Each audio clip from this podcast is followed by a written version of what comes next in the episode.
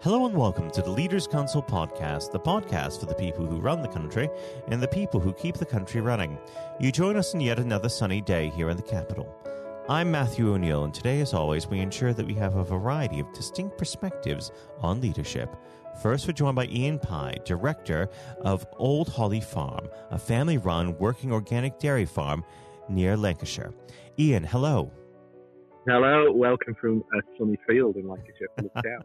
well, thank you very much for joining us from your lovely field. Uh, and of course, so many people who have been in lockdown in small spaces could only dream of being where you're standing right now.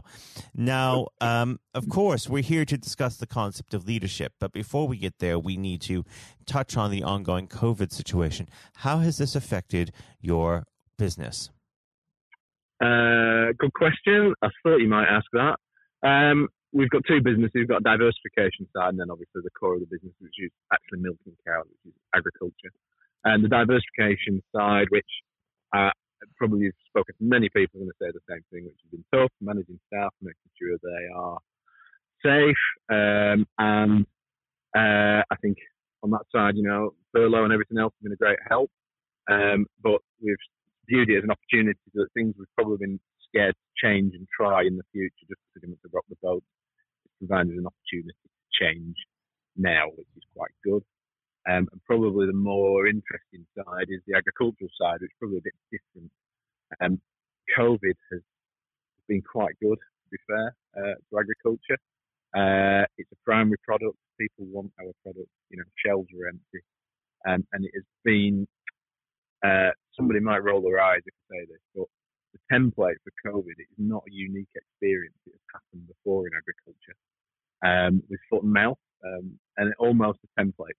Um, lockdown, uh, movement restrictions, uh, people leaving food parcels out, everything else. So agriculture has actually been quite well prepared. Um, you know, when you deal with nature, which COVID is essentially, um, if you substitute the word for COVID for drought, snow, um, you know, pestilence or parasite, um, we have just implemented plans that we always have in place anyway. So it's not been too bad. Um, we, we just knew uh, when it was announced in York that there was a, a case in the country um, before anybody did anything else. We've got, I've got quite a good peer group, and we had a quick discussion amongst ourselves, and we thought this is going to get quite serious quite quickly. Um, the country's not going to lock down. People aren't going to take it seriously until something extra happens. So lockdown's not going to happen. So we use that breathing space um, to go through the business very quickly and look at where we're going to have shortfalls in our supply chain, our supply system, and we stockpiled uh, quite quickly. Um, and to be fair, without sounding smug, which I don't want to be, but uh, it worked. If that's that's a long enough answer for COVID. now, of course, uh, you have mentioned those other uh, trials and tribulations you have been through, such as foot and mouth. Um, what is the next uh, issue in agriculture that you are preparing for at this point in time? Uh, trade talks, um, Brexit, um, big things. Which you know, I mean, with Brexit, we've prepared before, and then it's got to the eleventh hour, and it's not happened. Um, so again, we're probably well suited. Um, big ticket items, just like with COVID, uh, big items, you know, uh, rubber that's going to be wheels and things that we need to order uh, are on order, and we've set a price already. Um, we did that before COVID, um, and then again, you know, it's just going through and making sure that your supply chain is robust enough. Um, and as with COVID proved, uh, as now you can have quite a good conversation with people, especially smaller businesses, because you've got that that personal relationship with them. You know, you know it's going to work before you even start. Uh, and you can get you can get things done. You know, I mean, during COVID and during lockdown, we got extra work done, which was great without putting anybody at risk. Um, the the thing with Brexit is it's going to go on longer uh, than it is than COVID is. to have a bigger hangover. Uh, and then the trade talks and the food standards uh, are a big worry because UK agriculture, even the best farmers just cannot compete with the cheapest food in the world. So we're going to have to have the best standards and communicate that. Um, so it's going to be the environmental element for UK farmers and you know our farm. I mean, we are planting woodland as we speak uh, to offset carbon, Um, that is going to be the cornerstone. It's not going to change. Uh, I can't see. Now, of course, uh, we're here to discuss leadership, and I always like to start this part of the conversation off by asking the same simple question: What does the word leader mean to you? Uh, to give you the textbook answer, probably everybody's giving you something of a similar answer. Probably the tongue-in-cheek answer would be putting up with everybody else's crap and assembling it into some sort of thing where you can get through and achieve your goals or goal that you wanted to achieve in that day, week, year, or lifetime. Uh, and how would you describe your personal leadership style? Uh, my personal leadership style, uh, I would not ask anybody do anything that I would not be prepared to do myself. Uh, I might not have the skills to do it, um, but I, like I say, I would not ask somebody to do something that I would not be prepared to do myself. Um, and so uh, I did well, I went to Newcastle University, and that was superb. It gave me uh, a great peer group, uh, probably better than consultants, because you can have a frank conversation. Uh, and then when I returned back to the business, uh, I did a leadership course, I think called the Nuffield Scholarship uh, from the Nuffield Trust. Um, and I did learn a lot about myself and that. And probably the, the main thing I learned was that uh, before you do anything, you've got to be honest with yourself, uh, realize your own limitations, uh, realize your own problems, your own faults, uh, and then you can fill those gaps accordingly. And in this business, I probably realised that uh, whilst I like managing people, I'm probably not the best at it. Um, so we outsource anything that I can, and then I am actually prepared to do the worst jobs myself, which I think sets a high standard for the people who are going to work with me and for me.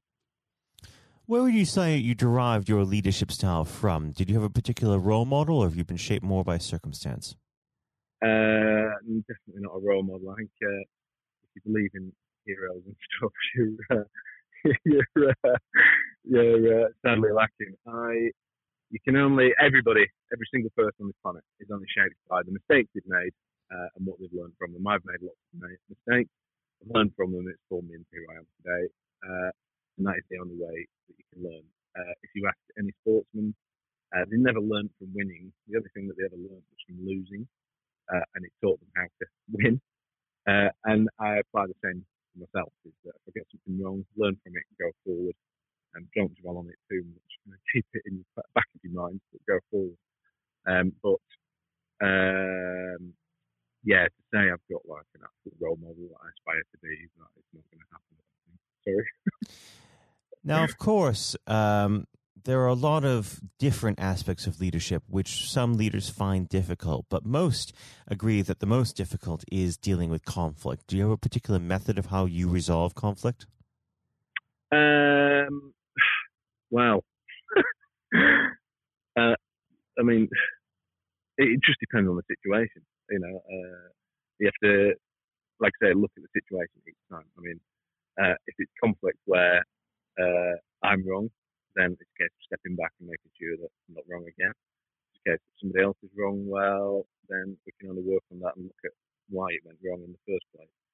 Um, but you know, honestly, in agriculture, conflict is different because agriculture family businesses uh, and family, um, and when you're dealing with family, it's almost impossible to be sacked. Uh, but on the other hand, uh, it doesn't leave with, you know, it doesn't finish at 5 p.m. Uh, with family. So you've got to be quite good at managing the situation so it doesn't get to uh, I think when you're dealing with work and family, it's gone too far when it gets to that. If, that's, uh, if that makes sense. Now, unfortunately, our time together is drawing to a close. But before I let you go, what does the next 12 months have in store for Old Holly Farm? Uh, ultimately, farm on the diversification side is about maintaining high standards, making sure that uh, customers have confidence. Because with anything, it is about confidence. You know, whether you get on a plane or you buy a car or you get a new job, it is about confidence. It's making sure that our customers are confident that we are a clean, safe place to visit, uh, and the schools are the same, that we are a clean and safe place to visit. Um, with the farm, um, it's about investing in the environment, investing in the animal welfare standards that our milk buyer, which is Arla and McDonald's, want. Uh, and they're very good at communicating that with us and have been good at communicating with us all the way through COVID uh, and finding homes for our products. Um, so it's a case of just carrying on with trying to maintain high standards, really. Um, beyond that, beyond the 12 months, uh, I mean, we've got, we've got houses to build for the next generation that are coming through the business, and we've got um, some other projects that are, that are non-farm that uh, have got potential for us, but uh, they're probably further than 12 months away. Well, Ian, thank you very much for coming on the program. It's been a pleasure to have you, and I have to have you again soon. But for now, thank you. Thank you very much. That was Ian Pye, director of Old Holly Farm. And now, if you haven't heard it before, is Scott Challoner's exclusive interview with Sir Geoff Hurst. And now, ladies and gentlemen, without further ado, we extend a very warm welcome to a special guest in Sir Geoff Hurst, who joins us on the programme today. Um, Sir Geoff, good morning. Uh, good morning. How are you? Very good, thank you. It certainly is a uh, wonderful uh, day for it, isn't it? It is. The weather's pretty good at the moment. I hope may, may it last. Absolutely. thunderstorm. It's, uh, it's lovely. It is certainly after a storm. And um, speaking of storms, actually, I'd like to start with just a hypothetical scenario. If we imagine if we fast forward two years, Sir Geoff, let's imagine it's December 2022 and it's the World Cup final and England are there. We could be playing defending champions France, we could be playing the Germans, anybody. And England are 2 0 up in the 90th minute, so victory is all but guaranteed. And Harry Kane, with a brace to his name already, is brought down in the penalty area. So he has the opportunity to make history by emulating yourself and becoming only the second ever player to score a World Cup final hat trick. Would you honestly want him to bury it, or would you prefer him to fluff his lines? I'd want him to bury it. Um, I've asked that question. I get that question asked a bit. Um, I've had a good run uh, with, with, this record, and goodness me, it's nearly 60 years, I guess, if, if uh, we're looking at 2022. No, I'd want him to bury it. A, a for him, he's a fantastic player uh, tremendous goal scorer. And if anybody I'd like to um, repeat what I achieved, uh, it would be someone like Harry, who was a fantastic professional with, with Spurs in England. So absolutely, and I want England to do well. I mean, I I'm want England to be successful. I, am an England supporter. I'm a football supporter, and I just I really want the country to do well in in anything in, in all sports, and particularly in my sport. So I want wanting to bury it, and I'll be absolutely I would be as delighted as anybody in the, in the country um, if, if he can achieve that. But, but, more importantly, that England England have achieved what we achieved all those years ago, and it's important that the team uh, do it as opposed to Harry doing it individually. Mm. And that's how I felt about my uh, my achievements about the team being successful. Whether I got two or three, in one sense, is, is uh, wouldn't say material, but it's about the team winning. It's all about the team. Mm. Exactly. Consideration of the wider team is a cornerstone of leadership, which is, of course, what the Leaders' Council is all about, recognising that and promoting that for the future. But if we sort of flash back 54 years to that moment in 1966 when you were bearing down on goal, I understand that a lot of people always ask you the question about whether you actually knew there were people on the pitch at the time, and there's quite a bit of a joke about that. But there's something else that I'm actually interested in. I understand we all know what happened. The ball nestled in the top corner. England won 4 2 and lifted the World Cup. But you've often described that as being a mishit finish sometimes before, haven't you? Yes, I think people. Um, I, have I, I, I recall exactly what's amazing. I can recall exactly what I was thinking um, at that moment. Obviously, a crucial moment in, in the game towards the end of the game. I knew the game was nearly finished. I, as the ball came to me initially, I was actually with my back to goal. I was actually looking at the referee. Uh, 10 yards from me in the middle of the park, and he was waving at the whistle in his mouth, but waving play on with both arms, indicating quite clearly, of course, that the game was nearly finished. So when I got to the edge of the box, I'm, I now thinking the game's nearly. Finished. I'm thinking if the game's nearly finished, I'm now going to whack this ball with everything I've got left. I'm thinking if it goes beyond the beyond the sand into the crowd, by the time the ball boy gets it back to uh, Hans Tilkowski, the German keeper, by that time, surely the game has got to be over. But as I always jokingly say, uh, I mishit it and it and it flew in. But I was thinking about wasting time, not so much about. Uh, but certainly, what I was going to do, which which showed, I was going to hit it as hard as I possibly could after those two hours. It just goes to show sometimes that hit and hope, taking a punt, can sometimes be the way forward because I think it shows that in any form of leadership, be it in sport or in business, you can't go sometimes without taking risks. Absolutely, yes, absolutely, yes. I mean, I wasn't in that position with risk in a sense because the game is unfinished. But that that philosophy is right. You're just going to Uh, there's an element of, of, of, risks uh, of making it, but there's got to be a control on that risk, not not stupid risks in, in mm. all walks of life. An element of maybe doing something you're not too sure about, but sometimes in life you you've got to have a go. You can't uh, get be successful in terms of long term leadership if you're just always sitting on the fence and not taking any chances. I don't think that's where the great leaders will get to by having that kind of philosophy. You've got to move forward.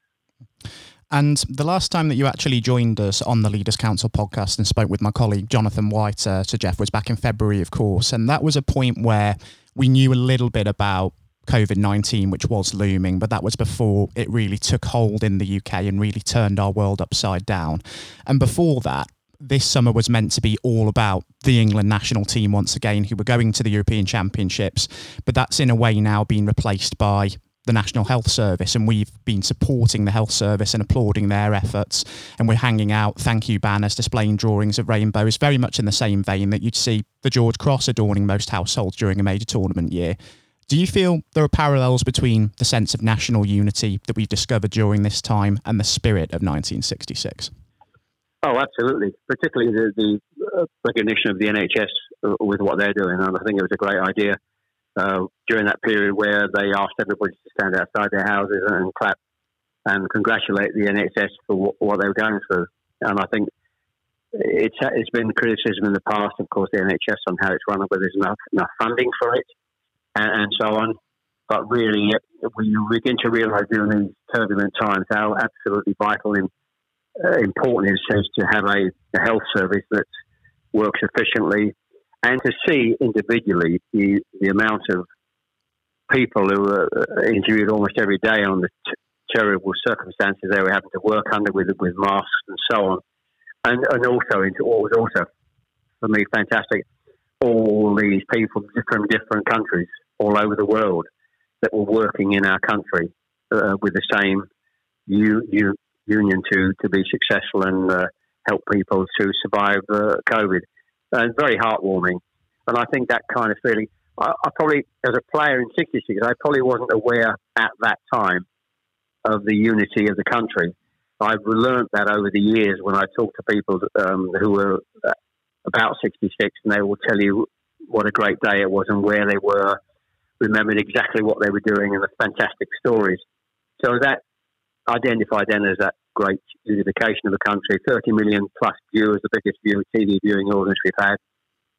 So today, um, it's certainly uh, through this pandemic, and the NHS has been absolutely magnificent, and every single person, uh, some very fantastic and heartwarming stories of how they're dealing with this unbelievably uh, difficult situation from a health perspective. Uh, fantastic. So that was really heartwarming to get out and, and cheer and clap on the balcony um, for the NHS. Fantastic. Mm, certainly inspiring what we've been seeing uh, from the uh, the front line as well. And flashing back just to 1966 again, just from a leadership point of view, um, the manager that made all of that possible and oversaw yourself and your teammates on the the road to the World Cup was, of course, Sir Alf Ramsey. What sets somebody like him or Ron Greenwood apart from other coaches? Because I understand that both men had a profound impact on you, not just as a player, but also as a person as well. Well, I think that I was very fortunate. You're talking about coincidence and the fortunate in your life to be at, at the time when I was physically at my my best during those those those years. Um, born earlier or later, I wouldn't have been around uh, physically enough clever enough, uh, technically good enough to, to be a rap, to be a, a, good player. But at that time, I'm involved with arguably the greatest coach um, we've seen in this country, Harry Redknapp, who's been around a long time, would still say he is, is the best coach he has worked with. And this is, that's 50 years Harry's been in the business plus. And then moving on to, to having a, at national level, a great manager. Uh, uh, and the two coincided in a sense because Ron Greenwood always always said that and felt that he, as a as a a coach of a League One club uh, or Premier League as it is today, it's it's important you prepare the and teach and coach the players to be to prepare to be playing in the best company, playing for England. And so he prepared us to be playing for England. And then Alf Ramsey knew the players to pick Um, discipline was his big skill, making sure those players were disciplined uh, in the right formation. Uh, so the two combined, moving from one to the other, uh, how, how can you possibly be as, as fortunate um, as, as, I was? It was just uh, amazing. So I think Ron was. I think there are two different aspects of football in terms of leadership. You've got a you've got a, a coach who's a team coach who's a teacher effectively. Then you've got the other kind of character who's, who's a manager who manages people. May not be quite so good technically on the coaching aspects, but by that stage, a wrong reason was passing a coach person to Alf, who then managed from a discipline point of view because you're managing people from the whole country. You're not just managing a club. You're managing people, uh, different characters, and um, all over the, the country is, is slightly more demanding job in that respect. So you've got to hone that lot all over, different characters, strengths, players, into a unit to play for uh, to represent England. So Alf Ramsey was, was very good at that. His discipline was, was fantastic. So the com- combination of the two, uh, you can say I can't be as I'm so blessed to be as fortunate as I was to come across these two fantastic uh, uh, people in my life, in my in my football life. And I suppose for every Sir Alf Ramsey and Ron Greenwood um, as well that you have worked with, there are also coaches out there that one might work with that perhaps might not get the best out of players during their, um, of course, their peak. But just of course, just but just as much as you can learn from, of course, coaches that do get the best out of players, you can learn as much from less effective leaders as you can from good ones as well, because that experience can ultimately mould you as a person, can't it? Oh yes, I think it, yes, I think it, leadership's important and coaching and teaching is important. Um, and, and, the great teachers and coaches and managers ha- have that skill. Sometimes it's an innate skill in, in, management. They have it. But I think um, you you can learn if you're sensible enough to learn from people who are uh, teaching you or coaching you. It's not the right way to go about teaching you or coaching or managing you. You can learn uh, from that.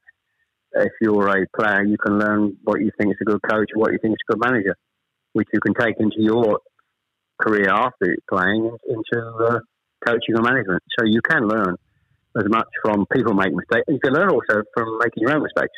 Mm. You can do something in the past that think, well, that was a really stupid thing to do, and I'll make sure I'm not going to do that again. And it, it is important in all of life. You learn from your mistakes. People will make mistakes. Uh, young people will make mistakes, but it's learning. It's the silly people who make mistakes and don't learn from it, continues making those same mistakes throughout their life uh, and becoming maybe unsuccessful throughout their, their careers. Completely understand exactly where you're coming from. I think it's almost impossible to become an effective leader in our profession without having that learning curve of making mistakes and learning from them exactly. Um, during Absolutely. your conversation um, with Jonathan back in February, um, Sir Geoff, I know that you and him discussed at length some of the big inspirations and influences on you throughout your career and throughout adulthood. But I understand that your love for football and obsession with the sport actually started a lot earlier even if you were toing and froing between football and cricket somewhat at the time. I read somewhere that during your teenage years, you were once fined one pound for disturbing the peace after consistently kicking a football into a neighbour's garden. Is that true? Not many people know that, as the saying goes. Yeah, that's absolutely true. We in in those uh, medieval days, you there were you weren't football pitches or places very rarely where you could play. You um, in our road in Greenways, it was called in Chelmsford we that three or four lads lived quite, quite close together. It's a cul-de-sac. It's not a big long road um, with a round with a circle at the bottom, so there wasn't a great deal of traffic anyway. A because it was a, a cul-de-sac, and B because there weren't as many cars. No, there as many cars in those days. So uh, we played acro- across the across the road, um, and used to have to learn to chip the ball above the pavement to hit the uh, the goal at the back. The goal was about a, a two foot wide semicircular where the tree where a tree was planted. That was the goal. And so as three of us play football, but amongst those houses where we lived and played, there was a, a family and a, a, boy that didn't play football. Um, I think he he was interested in uh, flying, you know, and making balsa wood gliders. And uh, nice guy, but just didn't didn't play football. And on this particular garden, uh, of course, occasionally the ball finished up there. And crazily enough, they um, took us to court, and uh, we actually got fined. This is absolutely true. We got fined a pound for kicking the ball in the neighbour's garden. That's astounding when you think about it, isn't it? Mm. And when you there's nowhere else to play apart from the street, and uh, we were actually but that that happens. That happens. You'll you'll hear stories. We see stories of neighbours falling out over different things. You see those those stories every day. But that was certainly a true story. Absolutely, absolutely true. And during that time, um, who was it during childhood that you really looked up to that you thought was an inspiration to you and made you really think that going into professional sport was going to be the route for you? Well, my father was obviously the, the, the biggest inspiration for me because he was an ex-player. He, he played uh, lower down for Oldham Rochdale. We actually moved south from Manchester. We, we, I was born in Ashton under Lyne. We actually moved south to Chelmsford when I was probably I was the eldest of three. When I was probably about seven or eight, into this particular street uh, called Greenways, and he what he did with me, I think, was uh, had a big influence. Going back to that third goal in the World Cup, in many years in the back garden, and when we moved on to it, we moved up market to a council house somewhere in Chelmsford, and he would have me in the back garden teaching me to kick with my left foot. And so I, at that time, and even today, it's uh, you don't see that many players that are uh, completely two-footed. And I was maybe not as two-footed as Bobby Charlton. Even Jack Charlton, his brother, didn't know which was his best foot. He, he was fantastic, but I was pretty, pretty um, um, two-footed. And a lot of the hat tricks I scored were one right, one left, and a header. So um, he, had, he had a huge influence. I wasn't. I wasn't a child, although I had a football, footballing father.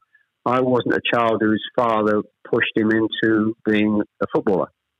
He, he um, and what happened with my, my story is a friend of my father, I know the guy's name, called Jock Redfern, unbeknownst to me, he wrote to two clubs uh, for a trial.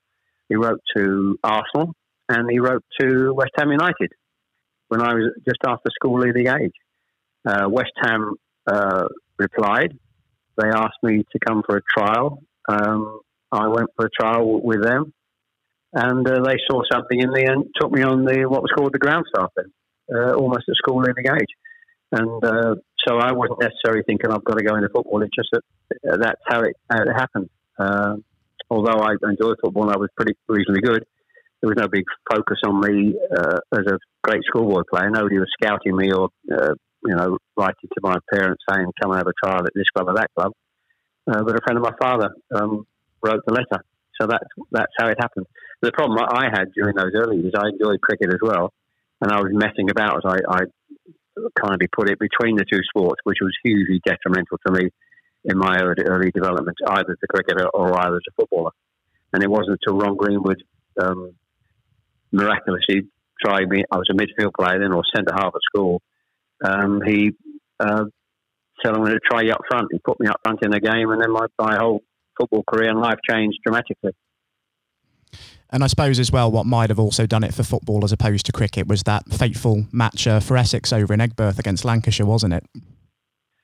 Yes, a lot of people know that. Uh, one game, uh, one game, uh, the sort of went messing about between the two. I had uh, one first class game for Essex, uh, as you said, Aigburth in um, in Liverpool, and I think I got naught and, and naught not out. I think something we won the game. Funny, I, I filled a couple of catches, but uh, Essex actually won the game. Um, v Lancashire up up in their territory, but that was that was a real problem for me. I think I could have done with some advice maybe earlier to say make your mind up but when you look back, when uh, even today, cricket goes through till what September, whereas football starts in July, so there's a huge overlap. And I'm still playing cricket until September, missing pre-season, early games for those two or three years. Extremely detrimental to me doing well at one or the other.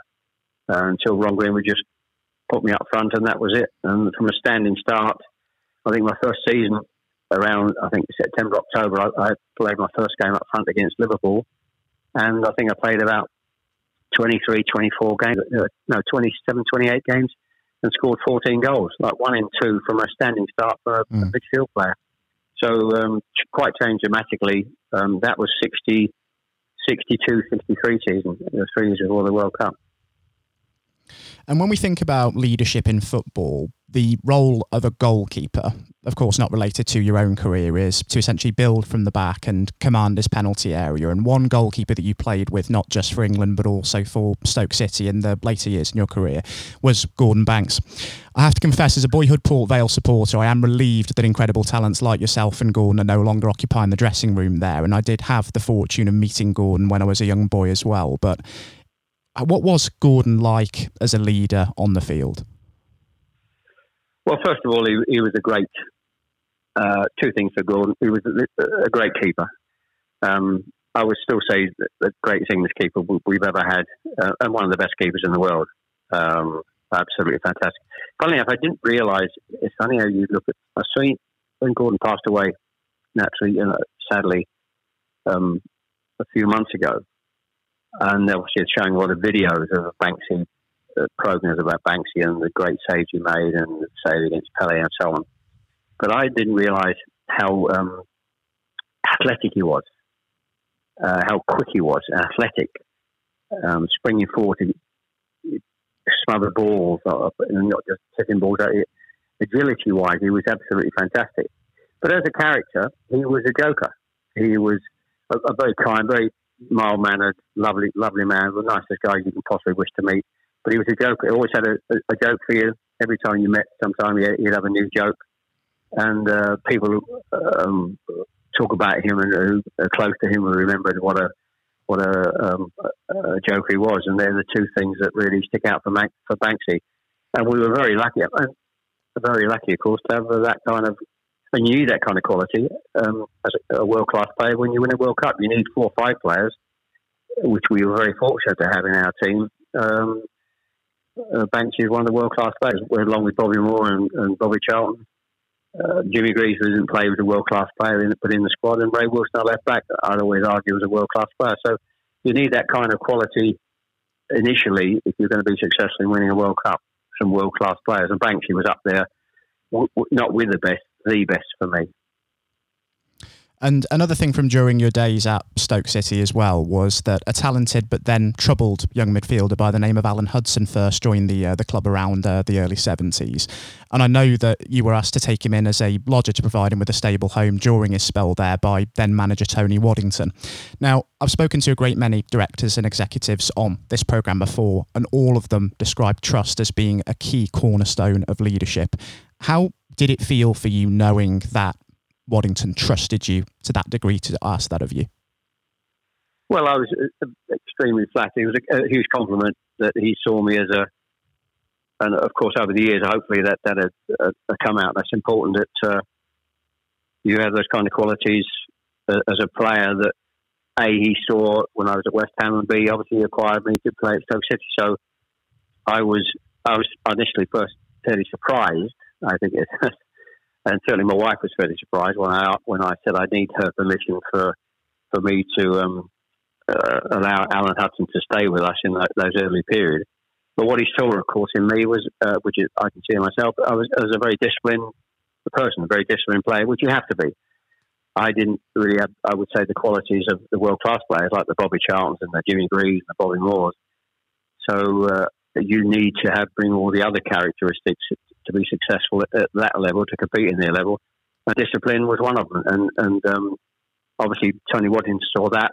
And if he wanted to put, he trusted me that I was disciplined enough to hopefully push some of my discipline into Alan Hudson, which we did. And um, in those early six months and year, a couple of years, he was come up a bit heavier from Chelsea. He lost a bit of weight.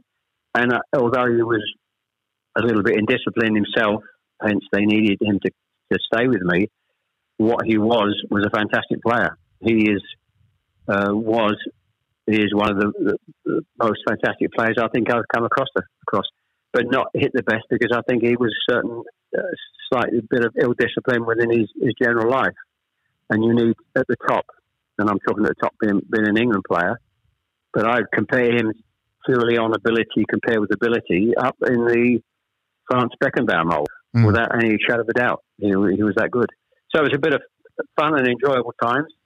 Uh, getting uh, serving Alan Hudson the cups of tea about eight o'clock at night when we had our tea at our home for those uh, those few months, and I think he, it was a, a big help to uh, getting Alan back on track and performing brilliantly for the club. And following on from your days with the uh, the Potters, you went on, of course, to play football in Ireland and the United States before the end of your career. Did you feel that the dressing room and indeed leadership culture at those clubs differed from perhaps what you'd been used to back in England? Um, well, I think Ireland was just a short spell with, with Cork Celtic, so it's hard to judge and make any comparisons. And of course, in in America, it was the early days of um, of football in America, uh, and I thoroughly enjoyed my time at, at Seattle. So it's difficult to make a uh, a comparison.